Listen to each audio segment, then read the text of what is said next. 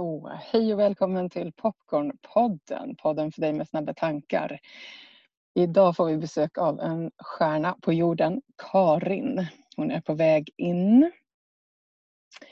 Och så ska vi se bara tekniken funkar. Sitter eh, på olika håll i Sverige, Visby och Helsingborg.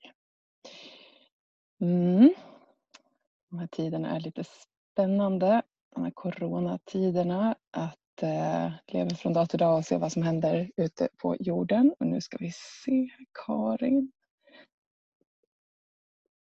Så nu Karin tror jag att vi ska höra dig. Hallå? Hej! Nej, jag kunde inte hålla mig. Nej, jag tänkte det att du skulle förmodligen dra igång något igen. Alltså. Välkommen Karin till Popcornpodden. Tack, tack Gud Tove. vad fint. När vi testkörde Karin och jag så var Karin hör du mig? Och så var det knäpptyst. Och sen bröt vi ihop. Ja, det är mitt trick som jag gör, att jag alltid lurar dig att tro att din telefon inte funkar. Ja. Så det har ju hänt många gånger att den inte gör det. Ja. Ehm, och det är väldigt tacksamt att skoja om det. Så Alltså, att jag det säger var- hallå några gånger och du försöker. Och jag blir så trött för att för det kan ju också vara sant. Det är det som är problemet eftersom min telefon har varit så katastrofdålig i så många år. Jag har väldigt dålig statistik på telefoner nämligen. Så det var så roligt att du valde att använda det i det här rummet också. Jag bara, vad i helvete. Roligt! Ja, det var kul.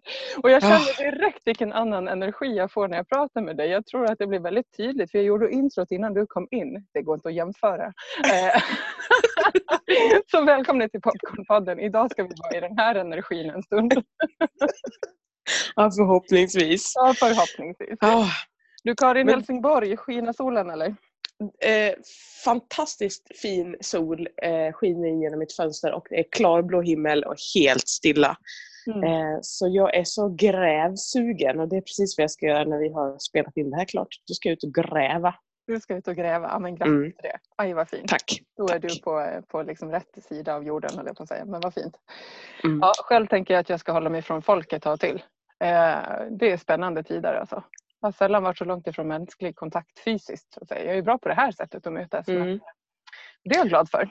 Och jag tänker att alla kanske inser att de har ett visst mått av eh, FOMO, det här fear of missing out. Liksom. Att man Ja. inser att oj vad sällskapssjuk jag blir fort.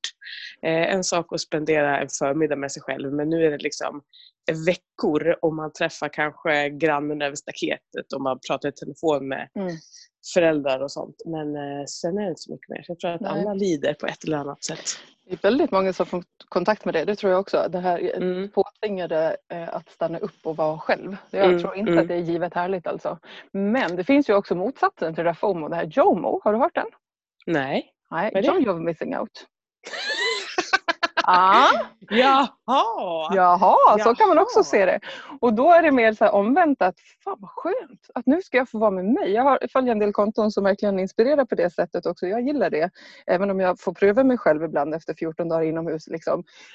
Eh, undantaget en timme vid havet utan en människa i sikte. Typ. Eh, Ja. Då kan jag tänka så här, okej, men, men istället för karantän kan man välja att kalla det för så här, ja, men nu har jag valt tid med mig själv. Eh, Mm, nu väljer mm. jag att gå in i en vila, en kreativitet eller Mm. eh, sortera varenda låda i mitt kök. Inte vet jag vad folk gör. Men Men Ja. problemet är väl kanske att man inte har valt det. nej, och det är där som vi som människor ändå är så fiffiga att vi kan formulera om. Även om inte jag har valt den här situationen så hur kan jag omskapa det? Så att. Mm. Mm. För det är ju sant. Det här är ju inte eh, självvalt. Nej, Eh, precis. Men det är en del precis. av livet, de här övningarna tänker jag, de här existentiella frågorna. Hur förhåller jag mig till mitt liv när det inte är det jag själv har valt som händer? Mm, absolut. Jag tänker också så att vi, vi ägnar så väldigt mycket tid och kraft och pengar och vedermödor på att så här, undgå smärta på alla möjliga sätt. Mm. Så här, vi, vi tar Alvedon för minsta lilla. Vi vill, liksom, vi vill inte ha ont. Vi vill ha bedövning när vi går till tandläkaren. Vi vill inte ha ont. Vi vill inte känna smärta. Mm. Och vi vill heller inte ha långtråkigt. Nej. Det är, liksom, det är liksom punkt nummer två på den här listan. Vi vill inte ha tråkigt. Det kan till och med Vi vara vill så inte att det är punkt ett tråkigt. faktiskt. Det skulle jag säga. De allra flesta, det finns, det berättade Regina när hon var med i podden, att det finns de som hellre än att Ja, ha tråkigt tar ja. emot en elstöt. Ja, jag Det hörde kan vara det. så att vi faktiskt Jag hellre hörde det. väljer smärta före tr- tristess. Och, och det kan jag ju tänka, det är, det är liksom ett viktigt perspektiv att komma ihåg. Att så smärtsamt kan det här vara för människan Ja. just nu faktiskt. Att det här är liksom det vi sist skulle välja.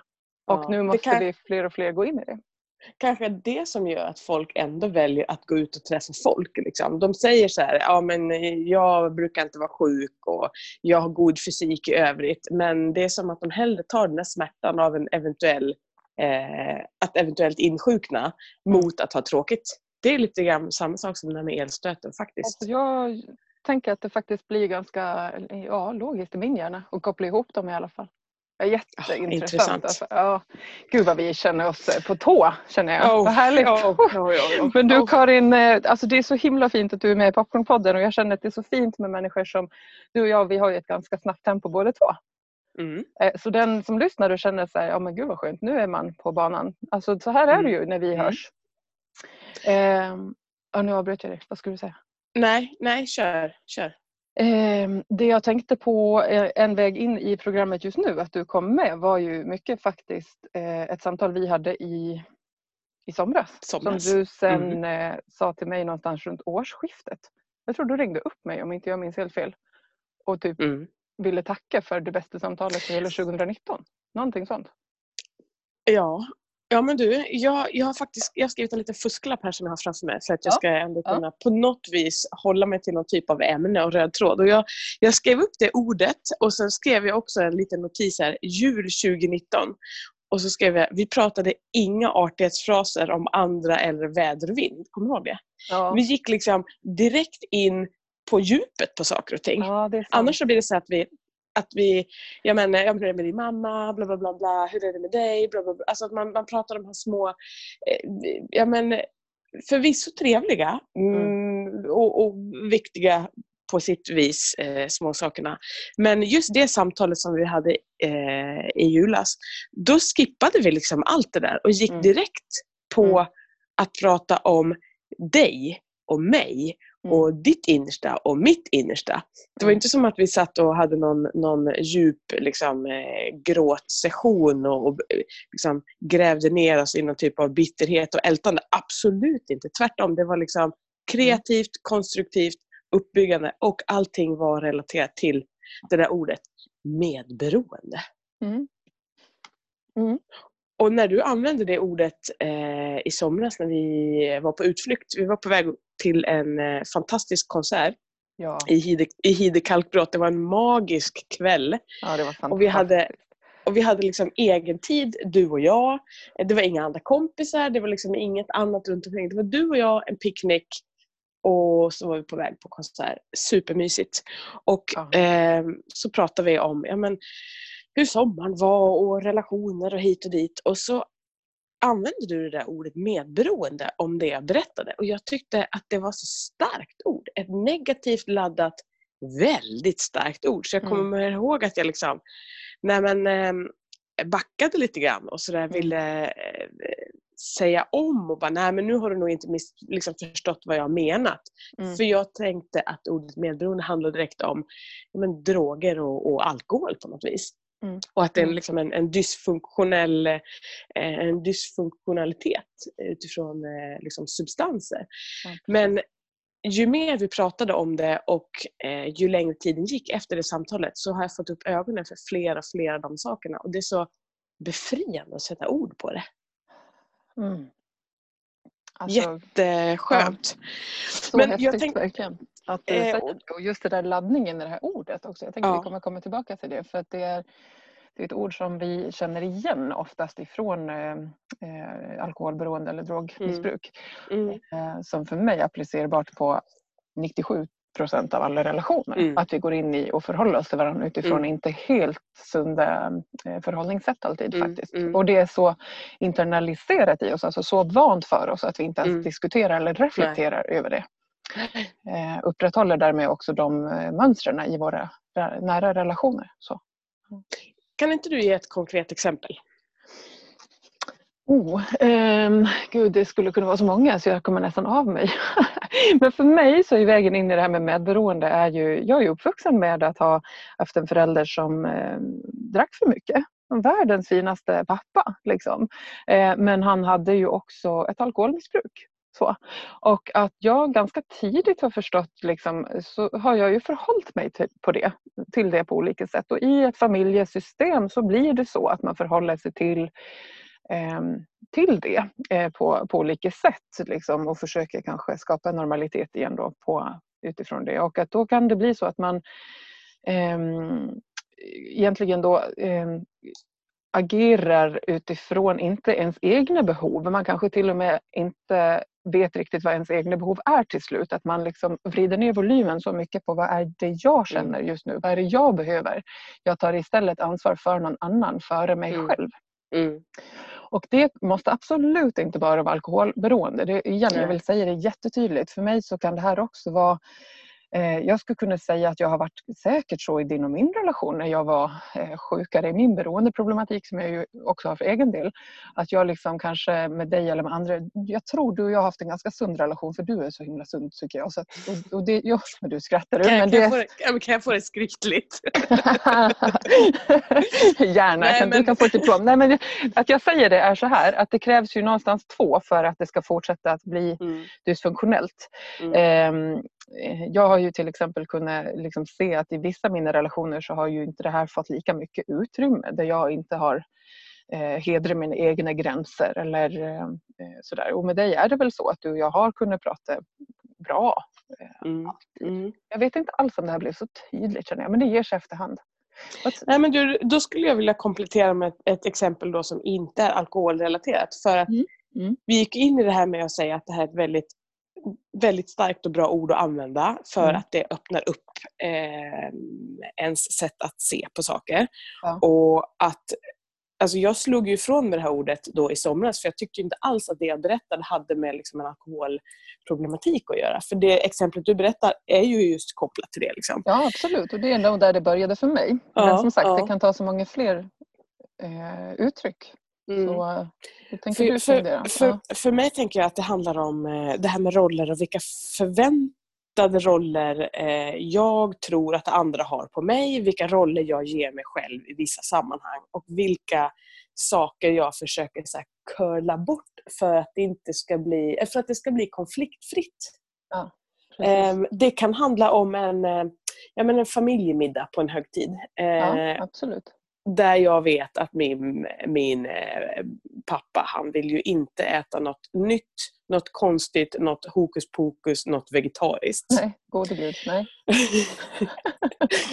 och de gångerna man så här, har ändå serverat en hummus så ser man ju hur han sitter och ja, men, petar på det som om han vore sju år. Liksom. Och sjuåringar skulle vi säga till att nej, man petar inte maten, eller man räcker inte ut tungan, eller man spottar inte ut. Sjuåringar säger vi till så att nej, man smakar på allt och man säger tack för maten. Men män över 60, de eh, behöver inte förhålla sig till de där reglerna. Nej. Jättefrustrerande. Och, och då blir det liksom som att men då inser jag ju nu när jag fått upp ögonen för det här, nej men oj vänta nu, förhåller vi oss till det här allihopa? Alltså jag gör det, mamma gör det i allra högsta grad och alla runt omkring förhåller sig liksom till att det är en person som absolut inte vill äta något nytt, konstigt, vegetariskt, flummigt, flummigt hokus pokus. Mm. Så det blir mm. alltid kött och potatis och sås. För blir det inte det så blir det liksom ah, det blir lite gnälligt, det blir lite kommentarer, ja. det blir liksom lite, lite dålig stämning. Ja. Så genom att vi liksom curlar bort det där potentiella gnället redan innan det har kommit, mm. då är vi också ett medberoende. Mm.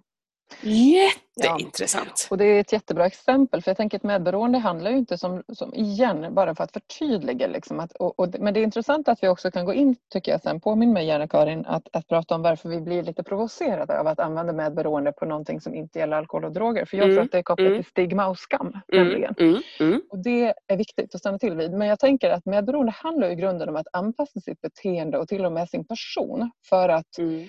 eh, inte skapa drama eller man tänker också ibland att man hjälper den som har det här beteendet men tvärtom är det ju faktiskt de allra flesta gånger. Mm, att vara mm. medberoende upprätthåller ju mm, också mm. ganska skeva strukturer.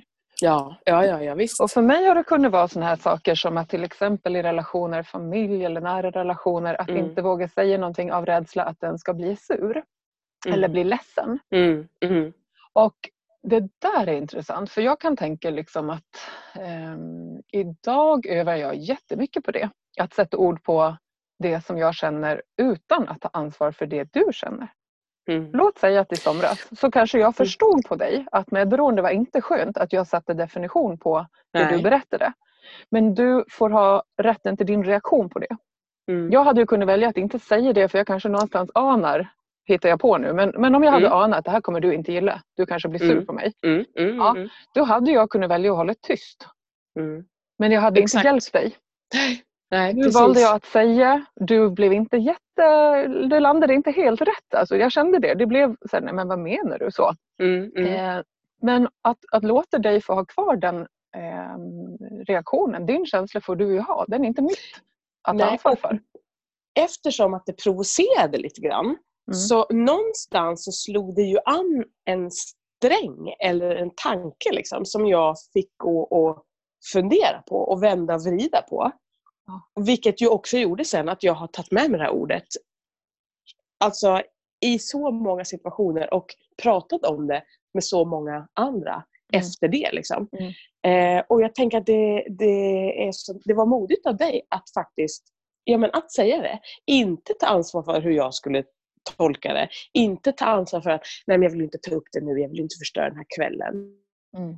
Mm. Det är ju så Mm. himla typiskt också. Att, nej, men nu när vi väl träffas, så, nu ska vi ju ha trevligt.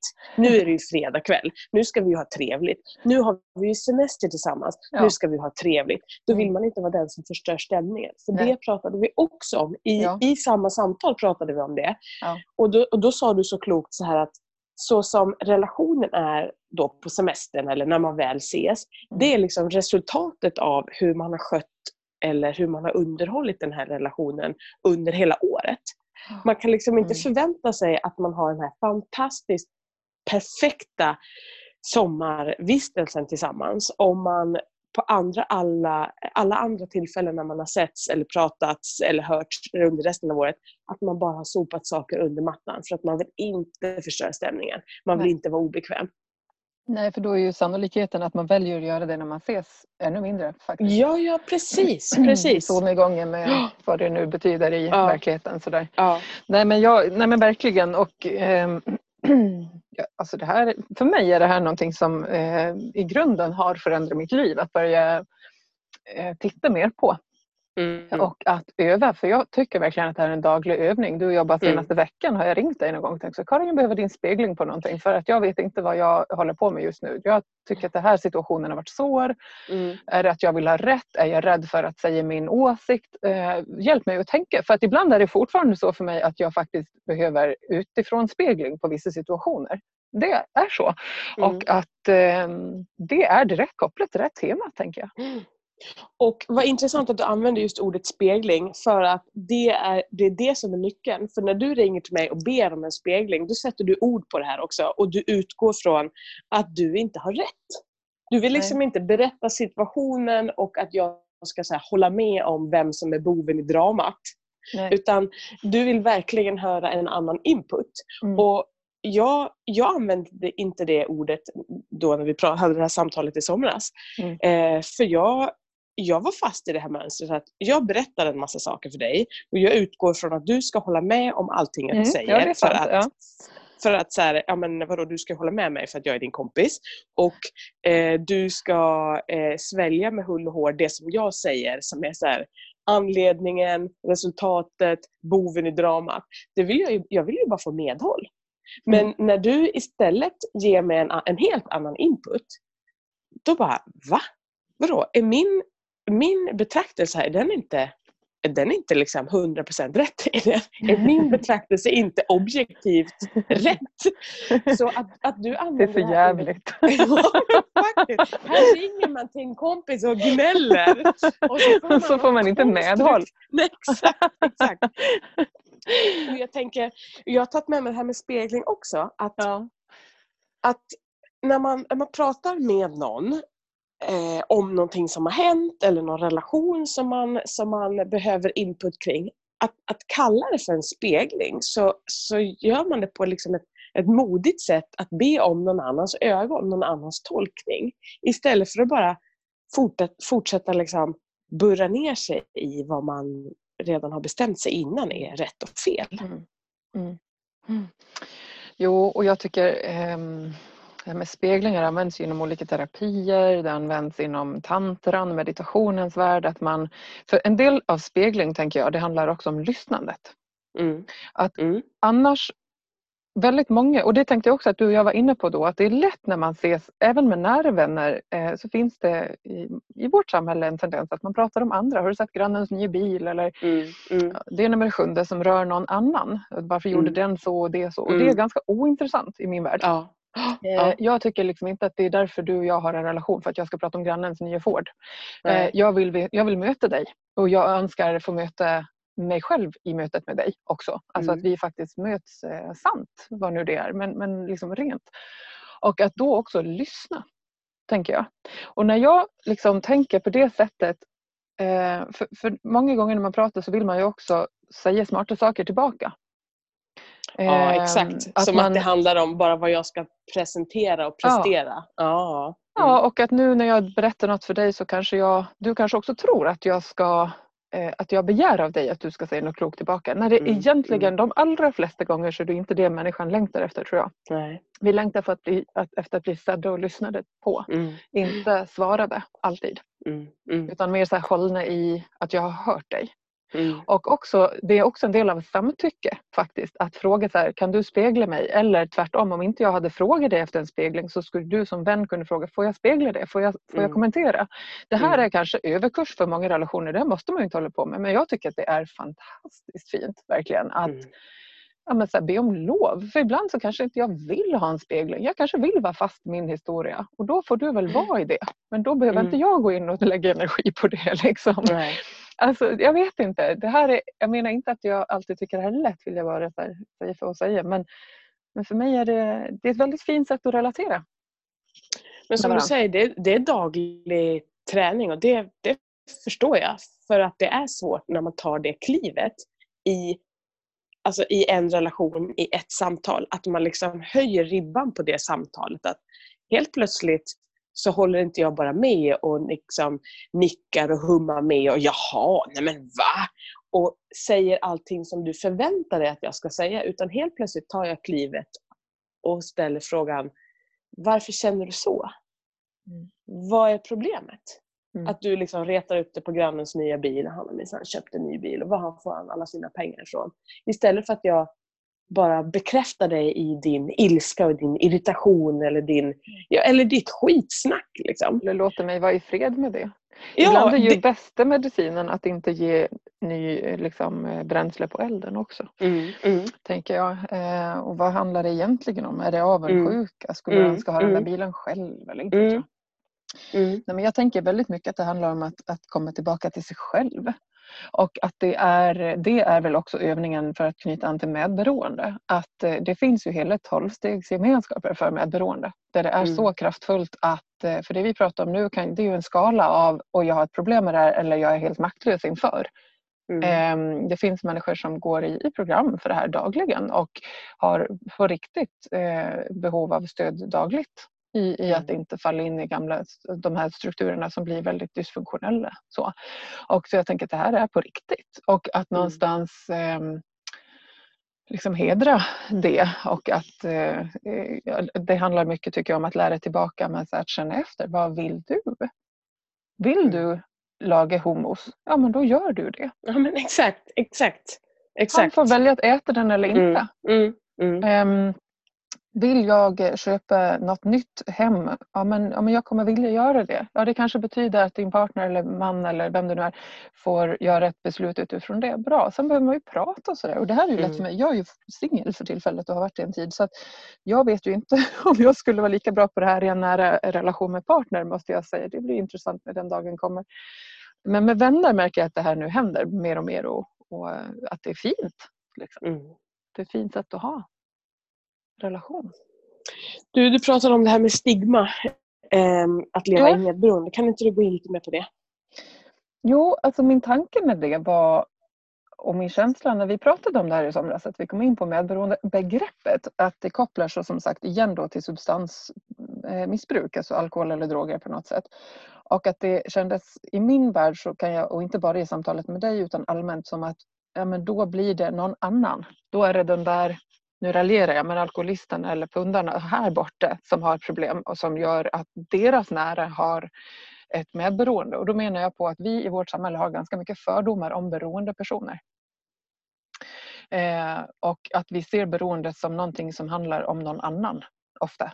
Det är killarna på bänken, tjejerna på bänken Medan de allra flesta alkoholister eller drogberoende alltså personer är, om eh, man sitter i podd som du och jag gör nu, eller liksom mm. är vanliga människor som ingen mm. ser. Det är ett enormt mörkertal. Mm. Och som ändå tror... har jobb att gå till och familj ja. bor i hus och bla bla bla. Ja, parkbänken är soffan eller sådär. Mm. Alltså det är mm. liksom, Um, och jag vet ju själv att jag är en av dem. Nu har inte min botten varit alkohol, droger. Det har varit andra saker i beteende problematik som har varit min eh, botten så att säga. Men jag kan ju tänka att det finns väldigt, väldigt många människor som inte skulle ha definierat mig som en beroende person. Mm. Och det blir intressant och provocerande faktiskt. Och jag har tänkt på det någon gång när jag står bakom någon på jag stod bakom någon på ICA här för säkert ett halvår sedan. En man som såg eh, ut att eh, haft ett ganska tufft, en tuff tid. Eh, min fantasi blev att han kanske var hemlös Eh, och han hade panteburkar, hade ett kvitto och skulle köpa öl och en burk ravioli. Och jag får ju då fantasi i min värld om att det här är en beroende person, en, al mm. en alkoholist helt enkelt. Och jag står bakom honom och, och minns att jag tänkte att jag skämdes nästan. Därför att jag är också beroende person, lika mycket som han. Men för mig syns det inte. För jag stod där och var hel mm. och ren. Mm. Jag köpte mm. inte alkohol. Men mm. fem minuter innan så hade jag pratat med en programvän och jag går på mm. möten och alla de här sakerna. Men det syns inte. Därför Nej. att jag råkar ha ett yttre som inte outar det. Liksom. Mm. Och det hör ihop tycker jag i det här samtalet. Att vad är det vi kopplar ihop med medberoende? Jo men det är det där idén om vad en beroende person är. Det trasiga på något sätt. Tänker jag så här, ja, det finns något dömande i det. Är du med hur jag tänker? Förstår jag rätt om du menar att om man om man tycker att det är lite jobbigt att se sig själv i en medberoende situation så kan man lite grann skylla ifrån sig att nej men det här är ju inte ett sånt beroende eller det här är inte så farligt. Eller att man till och med kan få det till att nej men jag gör ju det här för att jag vill. Ja absolut. Förstår jag det rätt då? Ja så skulle det säkert kunna vara. Absolut. Jag tror att det finns alla möjliga tolkningar på mm. det här. Jag tänker mm. bara att ja, den som lyssnar får ta det de vill av det här tänker jag. Men, mm. mm. men att eh, jag tror, och ja, men det vet vi väl också, att det finns ganska mycket stigma och, och skam kopplat till beroende fortfarande. Och idén Absolut. om vad är en missbrukare? Om jag frågar någon som inte har lyssnat på det här samtalet, ja, men du, kan du beskriva för mig, hur ser en missbrukare ut? Mm. Vad är det för Nej, bild visst. som kommer upp mm. i huvudet? Och om vi Nej, då tänker det... medberoende som är ett ord som alltid nästan alltså, som är sammankopplat så att säga. Mm. Och jag tänker att medberoendebegreppet, det finns ju forskning, eller forskning ska jag nog inte kanske dra, det finns C-uppsatser i alla fall, så, så studier så, som har visat att personer som är anhöriga till någon med psykisk sjukdom eller funktionsnedsättning mm. också mm. har medberoende problematik. Och det är ju någonting som man förut inte har tyckt utan man har ju tyckt att det här kanske har hört hemma mer i beroendesvängen. Mm. Men medberoendeproblematiken måste alltså inte vara kopplat till ett beroende. Nej, nej. Utan det kan vara kopplat till eh, ett menar, beteende. Ett beteende och relationer. Ja. Det handlar ja. mer om relationen och ja. hur mår jag i relation? Tappar jag mig själv eller kan jag stå kvar med mig själv? Mm. Sen får det olika konsekvenser tänker jag. För jag tänker att de som lyssnar nu som inte känner dig och har haft möjlighet att sitta i en bil och åka långt med dig och, och ha picknick och, och så. Mm. Så, kanske, så kanske man också lite grann ryggar tillbaka och tänker att Oj, men det där var ett jättestarkt ord. Det där berör inte mig. Eller det där berör inte mig än. Mm. Eller jag har inte varit i en sån situation. Så jag tänker att man... Eh, alltså det, kan, det är fortfarande ett väldigt laddat ord. Liksom. Ja, jätte, eh. jätteladdat. Ja men absolut. Och, om man helt backar ifrån som sagt det här med ehm, eh, beroendeproblematik då. I grunden mm. så kan man ju också titta på eh, jag jobbar länge inom anhörigstödjande verksamhet och där man kan titta på sådär, ja men vad händer i ett system om en person blir sjuk mm. och jag väljer mer eller mindre man kanske inte har så många valmöjligheter så, men man kanske väljer att gå in och ta hand om den här personen mycket. Kanske städar hos sin släkting eh, mycket för att den har en funktionsnedsättning. Du går in och städar och tar ansvar för den personens hem och hälsa. Mm. Så pass mm. mycket att du tappar dig själv. Mm. Du blir sjuk faktiskt därför att du mm. kanske kör både ditt eget liv och tar hand om någon annans så mycket att du inte har kvar resurser till dig själv. Mm. Eller går in i den personens mående och tappar dig själv. Det tror jag mm. jättemånga kan relatera till, verkligen. Mm. Och det här, alltså, då menar jag att det här är en väldigt, väldigt lätt spiral att hamna i. Och att det är det som blir viktigt att prata om. Och i tider av de vi lever i på jorden just nu med så mycket psykisk ohälsa som finns så är det här en del av det. Att titta på vad behöver jag? Även om det skulle betyda okej okay, om jag backar idag så kanske du blir besviken. Du kanske kommer ha det smutsigt mm. hemma. Mm. Jag måste få ta hand om mig jag har rätt att göra det. Mm. mm. För när jag slutar att städa hos dig så kommer du kanske så småningom bli mer motiverad att göra det själv eller ta emot mm. stöd som gör det hos mm. dig. Det kan vara en smutsig vända på vägen dit men någonstans ja. där, det gör ringar på vattnet men det är en tålamodsprövning också tänker jag. Ja, men jättebra, jättebra exempel. För någonstans så är ju den där städningen eller det ostädade hemmet ett symptom på någonting. Mm. Och så länge någon bara fortsätter göra det, göra det, göra det, då, då har man kanske inte löst problemet riktigt. Vänta nu, det är ju någonting annat som, som saknas här. Ja, precis. precis. Eller någon som hela tiden rycker ut som, eh, som barnvakt till exempel. Eh, jag vet ja. att du tog ett, det som exempel med din mamma också, att du så förväntade dig att jo. hon skulle ta hand om, om din son. Sen helt plötsligt när hon sa nej, du bara ja. What?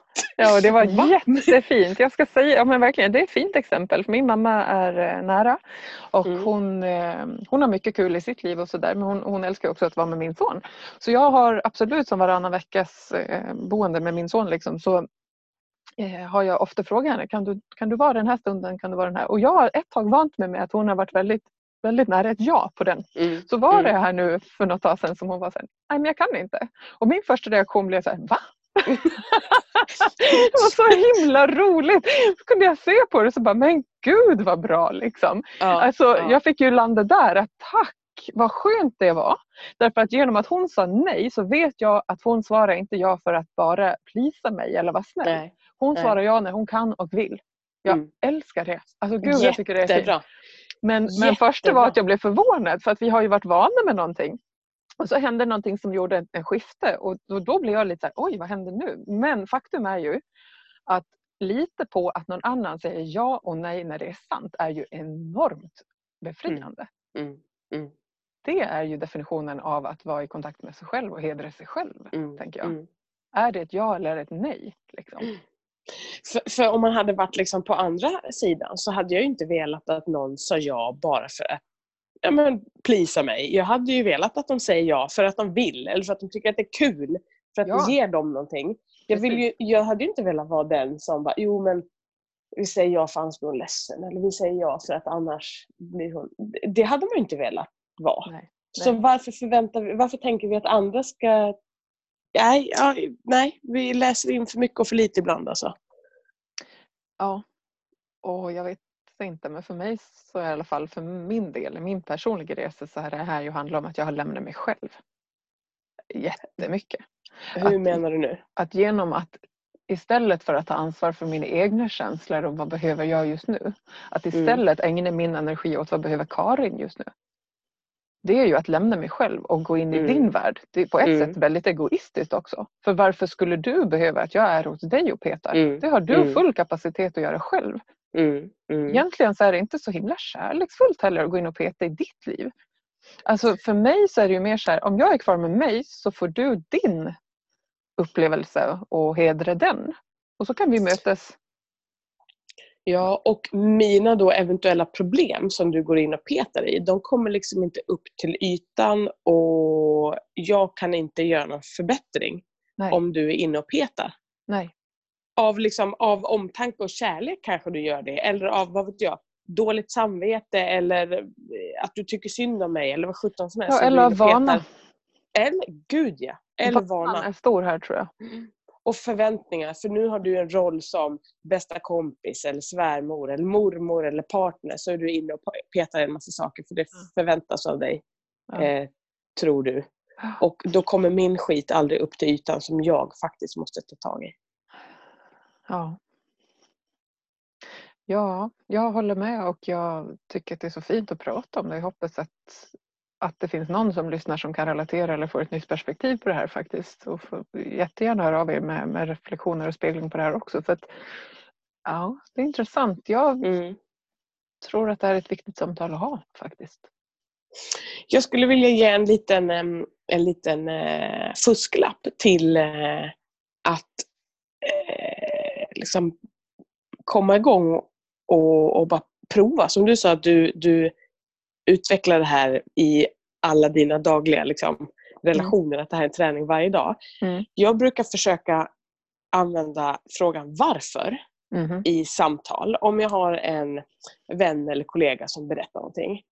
Att jag, jag kallar det inte för en spegling, för det kan låta liksom eh, främmande för många om man liksom inte är van att prata om sina saker på det här sättet. Mm. så istället för att säga vill du att jag ska spegla dig? Eh, bara, eh, så brukar jag ställa frågan varför? Mm. Ibland räcker det med tre gånger men ibland kan man behöva fråga, ställa frågan varför fem gånger. Mm. För att svaret man får då blir så mycket sannare. Mm. Eh, och Det är tydligen någonting som Toyota har hittat på. Jag tycker det är jätteintressant. Jag googlade precis innan vi skulle börja. För jag, jag, har, jag Härligt liksom... att Toyota får vara med här idag tycker jag. de, de, det är jättespännande för på deras, på deras möten då ska man, eh, alltså en ny, en ny förändring i deras produktionssätt ska, ska tåla förfrågan varför eh, fem gånger. Mm, precis. Eh, och det, det kan man applicera på alla möjliga samtal. Mm, varför känner du så? Och varför och varför och varför. För helt plötsligt så har man skalat av de här yttersta lagren. Och mm. så kommer man fram till att det är något helt annat som gör att skon klämmer. Ja. Funkar i ja, men du vet, ett gnälligt arbetslag som man jobbar med. Nej, det går faktiskt inte. Varför? Så kommer man fram till, mm. alltså det innersta lagret är nej, men hon mm. vet inte hur kopiatorn funkar. Mm. Det är därför mm. som hon är så anti mot den här nya, vad det nu kan vara för någonting. Ja. Ja. Så, så att, Jättespännande med skick verkligen. Ehm, och en fin övning. Mm. Ja, men alltså, för det, det, är så, det, är så, um, det är inte hotfullt på något sätt. Eh, och det, det, det är så nära och man kan relatera till det. Varför, varför, varför, varför, varför? Fem gånger så kommer man, till, kommer, man fram till en helt annan insikt än vad man trodde från början. Mm. Och jag måste få knyta an till ordet hotfullt i det här. Det är jättespännande ja, ja. att det kommer upp för faktum är att det här varför är ett mm. ord som i en del samtalsmetodik som jag har gjort eh, i min utbildning till socionom så, så pratar man om att just varför kan vara ett väldigt laddat ord. Mm. Mm. Och att eh, där man kan omformulera till hur kommer det sig? Eller vad tänker du kring det? Eh, att eh, med det sagt så tänker jag att det är också en övning att inte ta ansvar för om någon blir lite provocerad. Så man kan ju också våga stanna kvar i sitt varför. Men i ett... Eh... För att varför kan uppfattas som lite um, ifrågasättande ja. istället. Oh vad intressant. Ja, mm. Precis, så istället för att mm. men varför är det så? Alltså, alltså mm. Det här beror väl på kontext såklart. Men hur mm, kommer det mm, sig? Mm. Eller berätta mer. Eller liksom att öppna frågor på det sättet Sant. kan upplevas lite mjukare. Det är spännande. Och igen på temat att det här kommer alltid vara i relation till den du möter. Och din tolkning ja, ja. kommer vara ja. utifrån den referensram du har.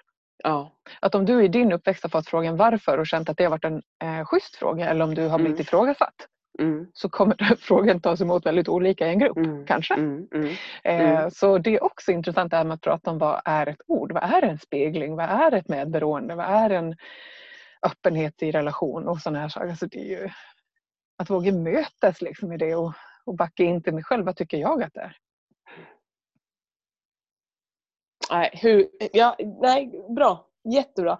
Och jag önskar att fler har... det här samtalet nu, jag har ingen aning om hur länge vi har pratat. Eh, det här hade ju kunnat vara ett av våra vanliga telefonsamtal. Ja. Eller ett av våra vanliga, liksom, om vi fikar eller vad vi gör. Liksom. Mm. Att det här samtalet ger någonting djupare än att vi bara hade pratat om här och nu, vad ska du göra, laga mat. Alltså vi pratar om de här vardagsnära, mm. jag, mig, min familj, mitt hem. Mm. Det här ger så oerhört mycket mer. Mm. Därmed ja. inte sagt att andra samtal som man har eh, liksom inte betyder någonting. Men det här är en annan dimension som, som ett, ett medel. Liksom. Mm. Det ger dig mera eh, kontakt på något sätt, mer mening mm. tolkar jag. Mm. Ja, ja, för mm. mig är det också jättemycket så. Jag eh, kan nästan ibland känna att jag har svårt med småprat faktiskt. Det har kommit till det att jag känner så här, men gud, jag orkar inte prata om sån här liksom yt... Och det menar jag inte alls som ett dömande, för det tror jag också att det skulle kunna tolkas som, utan mer så här att för mig, det här uppskattar jag. Det här tycker jag mm. om. Älskar mm. sådana här samtal mm. och mm. Eh, få vända och vrida på vad är det det här kommer ifrån. Liksom, de här sätten att bemöta varandra och, och tro att vi måste gå kvar i kanske. Gud, nu tänkte jag nästan så här att just med dig, just med dig så är det ointressant med småprat Tove. Det är liksom, ja, men jag vet allt om dig i alla fall så jag, jag skiter i vad du ska göra för middag. Jag skiter i vilken film du har sett. Jag kommer bara berätta för dig om jag har sett en film om den gav mig något i hjärtat nämligen. Så du behöver inte vara orolig. Åh oh. gud, sen måste jag bara säga att det var så fint att höra dig berätta om den här kvällen när vi såg Kallocain ute i Hide kalkbrott. Mm. Det lät eh, så nästan romantiskt och härligt och det var det ju. Men minns Men... också att det var miljarder mygg. Alltså jag skojar inte, det var som att hela universums myggbank var på plats. Alltså. Det fanns ju en buffé av mygga som man fick ta när man gick in. Och kommer du ihåg att du hade fällt upp din luvtröja och virat in din halsduk? Ja. Du såg ut som, jag vet inte vad med. Tove. och ändå var jag myggbiten när jag kom hem faktiskt. Det var alltså. vansinnigt. Jag var vansinnigt. Jag envisades ändå med att ha min lilla piffiga stråhatt på mig hela kvällen. Ja, det var modigt tycker jag. Nej, alltså gode gud. På tal om vad man kan välja att lyfta. Jo, det var, det var en prövning alltså. Oh. ja, man lyfter de saker man minns mest. ja, precis. Men minnet av de där myggbetten har väl bleknat ja, vid det här laget. Bleknat och ja. nu så är det de här sakerna som är kvar. Ja. Du, det här är, åh, jag tycker om att prata med dig och eh, jag tror ändå att det är dags att avrunda så att vi får gå ut och du ska få gå ut och gräva och eh, ja, ha det bra med familjen i solen och sådär. Men... Hallå, nu försvann du Tove. Det tror Nej jag skojar! Dugg på! Gud vad du... Nej förlåt, jag tror jag är lite trött. Alltså, jag var bara väntat faktiskt. Jag hade kunnat gå på det. Jag hade kunnat gå på det Karin.